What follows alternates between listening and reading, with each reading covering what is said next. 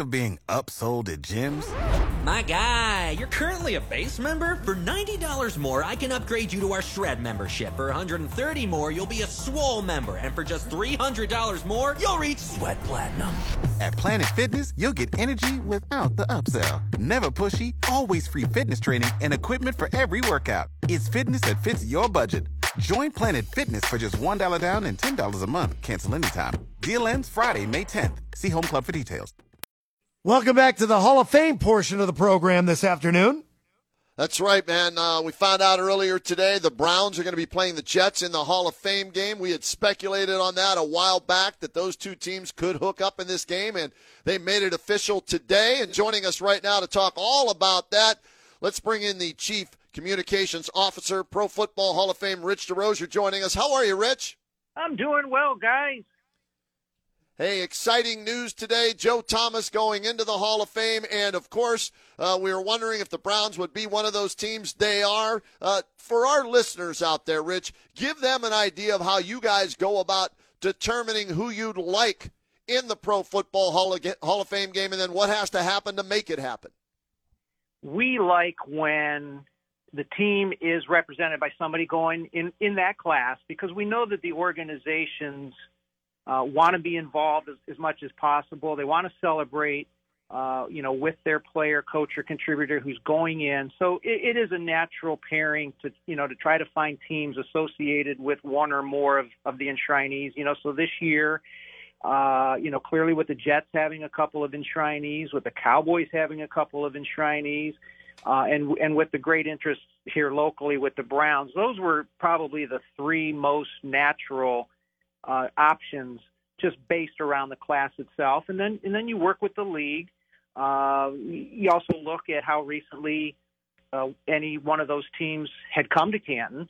Uh, Browns haven't been here since the '99, you know, 2.0 version of the Browns, and the Jets haven't been here since '92. So that that factored into uh, the appeal of those two teams. Whereas the Cowboys were just here a couple years ago, and and uh, you know just kind of every every move, every corner that you look in to make that decision, it, it became Jets Browns as, as a very natural pairing.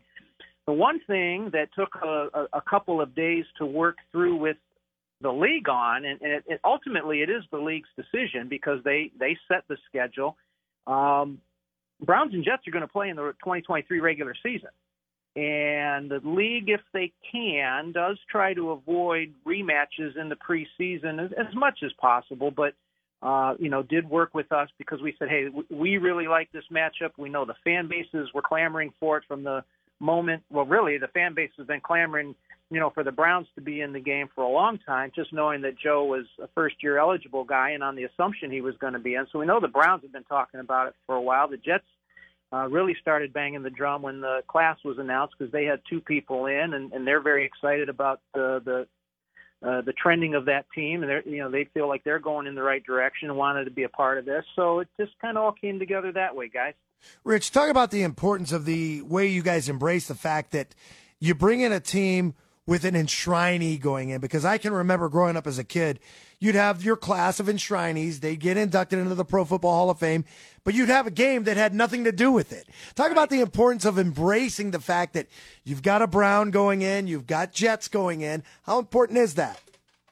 You know, it it really is a top to bottom organizational thing, and I think the best example of that is just going back one year when Tony Boselli went in uh, after his wait of several years, and the the the franchise, the the Jaguars franchise was so excited for him, and I'm talking all the way from the owner, you know, down to the interns, were so excited for Tony that they wanted in this to be in this game in the worst because they wanted to come here, they wanted to celebrate with him. You know, they brought the mascot, they brought their cheer team, they brought, uh, you know, literally everybody from top to bottom in that organization had a piece of of being involved in Tony's enshrinement. So, you know, for them it was, you know, they wanted to be here. And and I think part of it, guys, is is um, you know, back 15, 20 years ago, I'm not sure that was the case. Mm-hmm. I'm not sure teams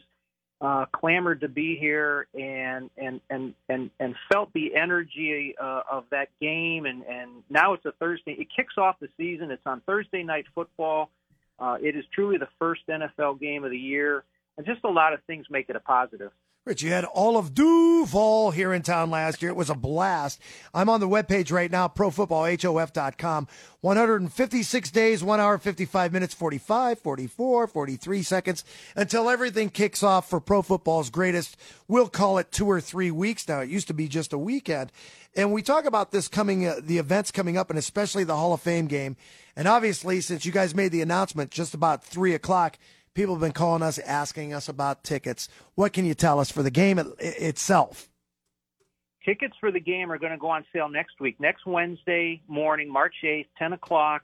Uh, you know, we've got a nice block set aside. We, you know, we know, uh, unlike the enshrinement, the game has thousands of fans locally who have this is like this is like Packer season tickets, right? There are mm-hmm. people in this community yes. who have gone to the Hall of Fame game for generations and they are wonderful renewal customers and you know they are they are bought in and enthusiastic about it every year just the experience of it doesn't matter what the teams are now that it's the Browns and Jets you know they those folks are uh, we know that that the ones who've been uh, you know um, clamoring for to see the Browns are going to be uh, all in.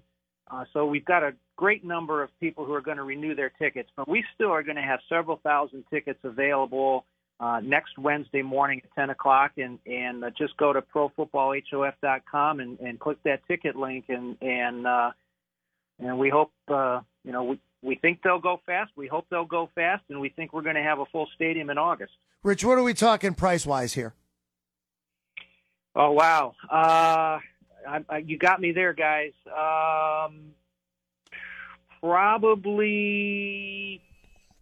Well, that'll be on the website then, right? It'll Rich? be on the right? website. I'm going to say you're going to your your entry's probably going to be in the 30 range, Yep. right on Okay. up to to some higher level. Now, some of those higher level ticket prices include, uh, you know, up in that club area where you get some food and beverage thrown in on that, and you can, you know, can really have a good time and and uh, be a high roller. So uh, lots of options. Yeah, great options, and uh, the Browns being there, it's going to be a huge uh, factor for that entire week, uh, that night, uh, and the you know the the whole ceremony and everything like that. Rich, and uh, for you, Rich, this thing has grown to be so huge and so popular. How much fun is it being a part of it and getting to, getting to see this thing all come together with especially everything that is now being uh, erected over there on the campus?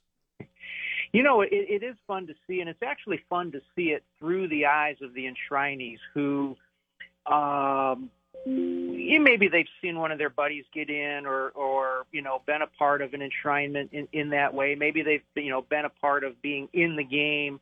Uh, you know but for the class of 21 22 and now 23 getting to see it through their eyes and they are amazed. They are amazed at the way this community supports them uh, supports their uh, you know play on the field or their coaching on the field. You know, the number of people they talk about the number of people who line the parade route. You know, so for me to be able to to see that joy through their eyes and their you know their wives, their kids, uh, it, that's pretty special. You know, I remember when you know you could and I did this. You know, you could you know you you'd go to the parade and Right. you'd hustle your way uh, to the steps of the hall and you'd catch the enshrinement and then you'd go inside Fawcett Stadium and watch the game and you could make a full day of it and you know it was still small enough and intimate enough that you could do all that all in one day and and to see it mushroom uh, not only for the sake of you know for the Hall of Fame and, and the things that that's helped us to do uh, but just what it's meant to the community you know you know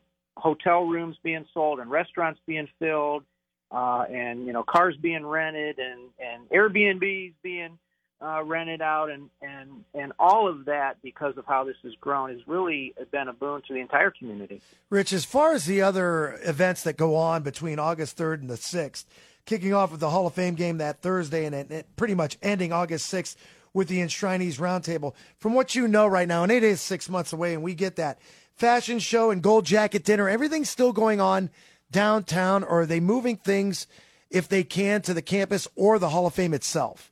You know, guys, I, I really want to reiterate. Just this morning in a meeting, uh, President Jim Porter reiterated that we we the Hall and especially the Hall of Famers love being downtown.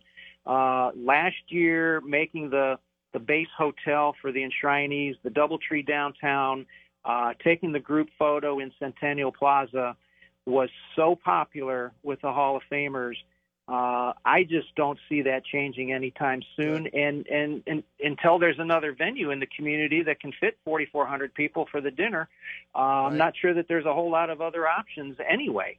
Uh, it's the right place for right now, and I just don't see things uh, changing a whole lot anytime soon. That's great. And how cool was it to see those guys walking down the street over to that uh, yeah. uh, Centennial Plaza to get the photo taken and everything? Uh, that's uh, you know that doesn't happen often in sports, regardless of whatever sport it is we're talking about. And to have all those great players there, right in the heart of the city, it was pretty cool. Over a hundred came back last year. You know, uh, Hall of Famers. Uh, in some cases, it was a relative. You know, a son, daughter, widow uh, you know, for, for one of our deceased members of the Hall of Fame, but well over 100 uh, Hall of Famers represented last year. And, you know, early indications this year, just the enthusiasm of, of how it went last year uh, we see that happening again this year. Well, and we expect well in excess of 100 returning Hall of wow. Famers. Rich, the Hall of Fame itself, it seems as though now, I'm not going to say it's an open door policy. There probably always has been one as far as the former Hall of Famers themselves coming back. But maybe because of the village, maybe because the Pro Football Hall of Fame has changed over the years, it seems as though there are more Hall of Famers that come back to town. Am I imagining something or am I onto something here? No, no, you're onto something. And it was a concerted effort by the Hall of Fame over the last couple of years to say, uh, and, and, and even moving them downtown to the hotel downtown factored into that. You know, we are not going to make extra stress on them just to get from place to place. You know, th- think about what it was a few years ago. And this is this isn't this wasn't the fault of anybody. It was just the logistics around it, right? There, the the yeah. base hotel for the guys is at Belden. Got to get them all on a bus, bring them downtown to the dinner, get them all back on a bus, take them all, take them back to Belden. Uh, you know, then bring them back downtown on Saturday morning for the parade if they wanted to be in the parade. That's a lot of movement, and that's a lot of uh, dead time for them. You know, when they just right. want to relax and, and do it. So now you put them in the hotel. Uh, you you take the group photo at Centennial Plaza on Friday. Uh, they have their uh, Hall of Famer only luncheon on Friday afternoon.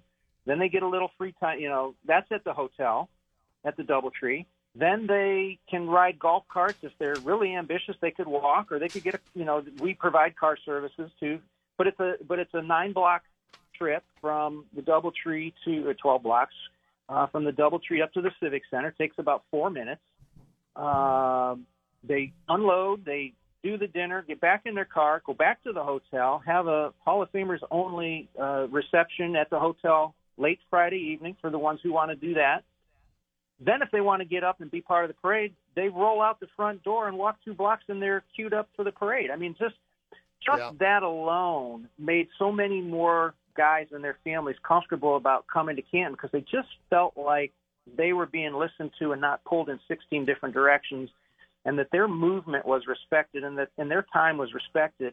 Um, that word spread, and that's why we're so confident we're going to have probably a record number back this year.